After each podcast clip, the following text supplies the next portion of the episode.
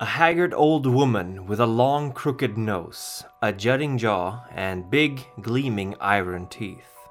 Warts and wrinkles, hair in strands like worms, and eyes yellowed with cataracts. She lives in a house atop the legs of a chicken and flies through the sky in a mortar, steering with its pestle. Baba Yaga, dealer with demons. Baba Yaga, mightiest of the Russian sorceresses. Baba Yaga, the ogre hag whose face was a nightmare, whose claws and fangs were made of iron, who gobbled up children and men alike foolish enough to walk the forest alone at night. Little grandmother. The Baba Yaga is, or rather was, one of the most feared beings in Russia, if not the world.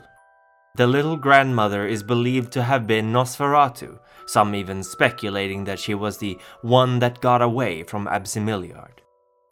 For many years, she would plague the Russian lands until a group of bogatirs, mighty warrior mages serving King Vladimir, brought her down, sending her into a torpor from which she would not rise until the 1990s. No one knows who these bogatirs were, or even if they were real, but there are theories ranging from mighty Garou warriors to chorister magi wielding divine magics against a witch. Another story is that Baba Yaga fell into torpor because magic was fading from the world and it could no longer sustain her wickedness. This story has it that the crone approached a priestess of a mother goddess, demanding that the young woman serve her and offering her immortality in return. This priestess, Durga Syn, refused, and was then cursed by the hag to appear old and frail. Yet, even as Durga Syn was wounded and laid close to dying at the feet of Christian invaders into Russia, Baba Yaga was denied her prize as a group of Ravnos, longtime enemies of the old witch, embraced Durga Syn against her will and carried her away. It is said that ever since that day, even though Baba Yaga soon after fell into torpor, Durga Syn has walked the earth of her homelands, constantly working to thwart the machinations of the old Nosferatu and her brood. Baba Yaga was a being of immense power and potentially a major player of the vampiric jihad. Yet, despite her strength, Little seems to indicate that any of her brood did much during her time in torpor to further her agenda, unless their passive and semi independent natures were exactly what she wanted. Melita Wallenberg, one of her confirmed childer, traveled much of Europe together with her child and lover Ellison Humboldt until she settled in Berlin, only to fall into torpor during the Second World War. She has, however, risen recently in order to wage a quiet conflict with the Setite Nefertiti over the ultimate control over the city, which she intended to give to her sire. With the hag dead, however, her current plans are unknown. Gutka, another child of the hags, is believed to have been embraced roughly 2000 BCE and is said to have been an old woman before Baba Yaga embraced her. Gutka had no memories of her former life, instead, convincing herself that she was an avatar of the Mother Goddess, and thus a cult of worship arose around her amongst pagans of Poland. She would later fall into torpor in a salt mine close to Krakow, and when she arose from it, she was unable to gain sustenance from mortal blood, requiring instead the vitae of kindred. In the 16th century, Gutka began to search for her sire to beg the hag for her death. Yet, as Baba Yaga was in torpor, this turned out fruitless, and Gutka once more fell into torpor herself until she arose in 1997, recommencing her hunt and causing untold destruction amongst any kindred she encountered during her search. Yet, despite this, Gutka would die before she found her sire, her bones eventually being claimed to belong to Baba Yaga herself by the kindred of St. Petersburg. Aside from these two, it is also known that the lands of Kievan Rus, after its fall, would be haunted by the Nosferatu brood of Baba Yaga, who, desiring to wake her from her slumber, sought out Cainites to feed her, likewise consuming entire caravans of mortals to feed themselves. Who these brood were is unknown, and perhaps it was not Baba Yaga but Gutka they sought to wake. But regardless, the old crone did not stir again until 1990. Surprisingly, Baba Yaga had not kept up with the events in Russia despite being as ancient as she was. and she was struck by how much the lands had changed, and none for the better.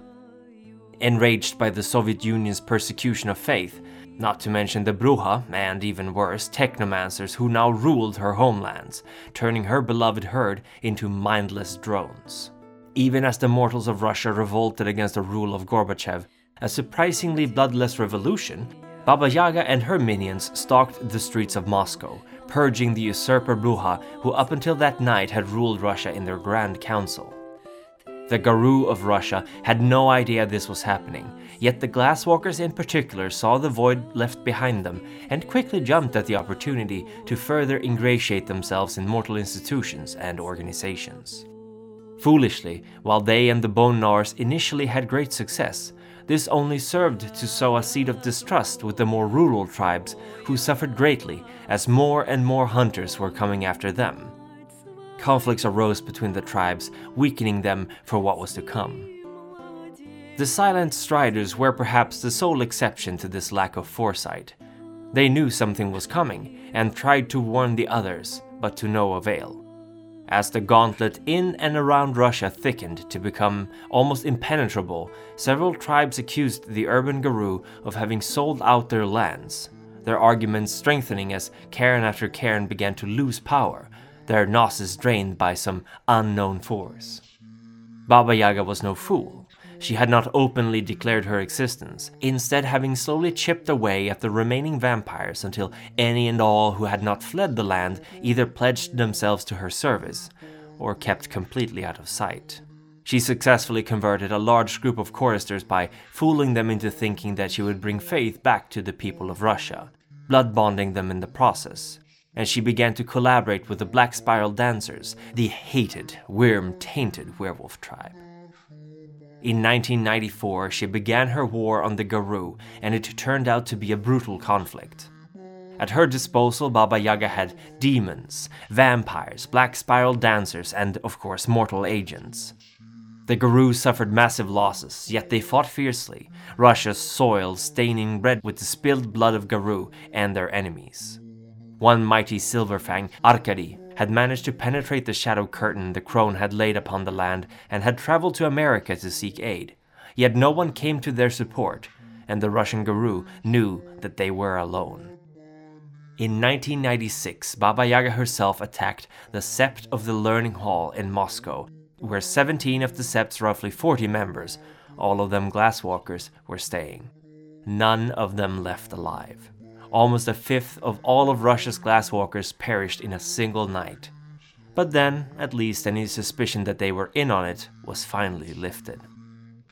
In 1997, the Hag suffered a series of defeats as more and more Garou engaged in the war effort against her and soon began to consolidate their forces and work together.